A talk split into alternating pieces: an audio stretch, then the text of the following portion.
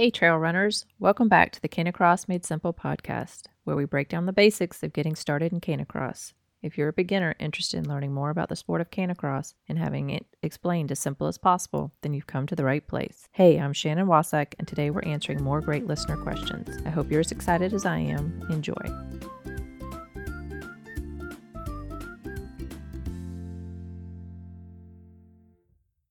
Hello, all. I hope everyone is staying safe and sane. We're starting to feel a little cabin fever here, but overall, we're still hanging in. I hope you are also. I'm excited for today's show.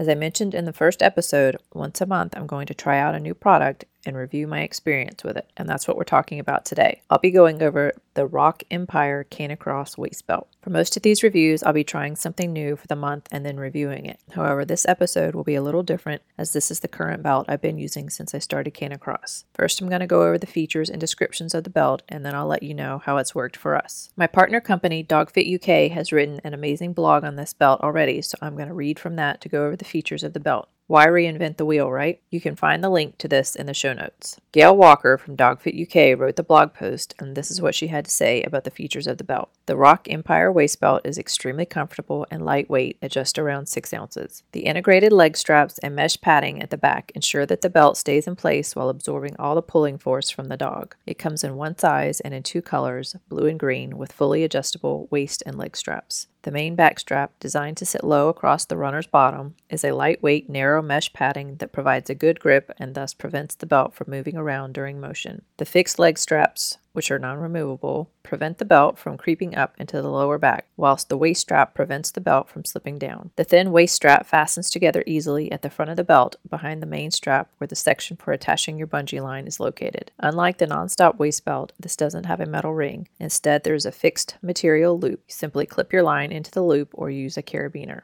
The belt comes in one size, but it fits waist up to 36 inches, making it one of the more versatile belts we sell. If you're looking for a large size belt, this is likely to be the best one to purchase. And if you're a small waist size, any loose material from the belt can be kept neatly out of the way via the handy Velcro strip. The Rock Empire waist belt is extremely durable and lightweight, making it perfect for both racing and general use. The pros of the belt are sits on the top or middle of runner's bottom rather than their back, comes in one convenient size and fits up to a 36 inch waist. Mesh padding at the back helps secure the waist belt whilst running. Straps are exceptionally easy to adjust lightweight and comfortable, making it perfect for racing as well as general use. There's a reflective strip on the waist belt to keep runners safe, and it's a good value for your money. The cons of the belt no integrated pocket. The loop at the front, which the line attaches to, is fixed so the end of the line doesn't slide along the full webbing as the dog turns direction. The straps are non detachable, though this isn't necessarily a major issue. The height between the waist strap and the main mesh padding belt cannot be adjusted. That was a great blog from Gail Walker of Dogfit UK. Now, here's my perspective after using it for a couple years. It does sit low and take the strain of the dog's pull. It's very lightweight and it's easy to get on and off, and I like the reflective strap. There are things that I'm not a fan of with this belt. The leg straps do not stay tight once adjusted. I'm constantly having to tighten them, and I'm talking every few minutes. I was worried that this was human error on my part, or maybe it was my belt, but I asked in other canicross groups, and this seems to happen to others too.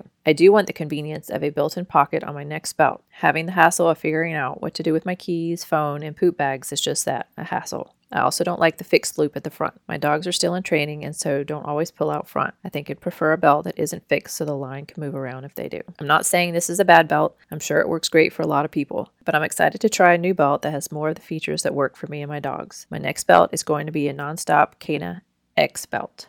Have you tried it yet? If so, drop me an email at canicrossmadesimple at gmail.com and let me know how it's working for you. So that's it for today's show. Don't forget to join our Facebook community at bit.ly forward slash learn canicross and submit your questions for the show. You can also leave us a voice message with your question at speakpipe.com forward slash canicross made simple. That's speak, S P E A K, pipe, P I P E dot com forward slash canicross made simple and with your permission, we'll post you and your questions on the show. If you're liking the show, please subscribe and leave us a review so we can spread the word about this great sport. Stay safe and have a great day. Still have questions? If you feel you need a little more one on one time, I'm now offering 30 minute coaching, aka strategy sessions, to give you more personalized attention. We'll hop on Zoom and clear up any confusion you're having with equipment, commands, getting your dog to pull, etc. If this sounds like something you need, please email me at canicrossmadesimple at gmail.com and we'll make it happen.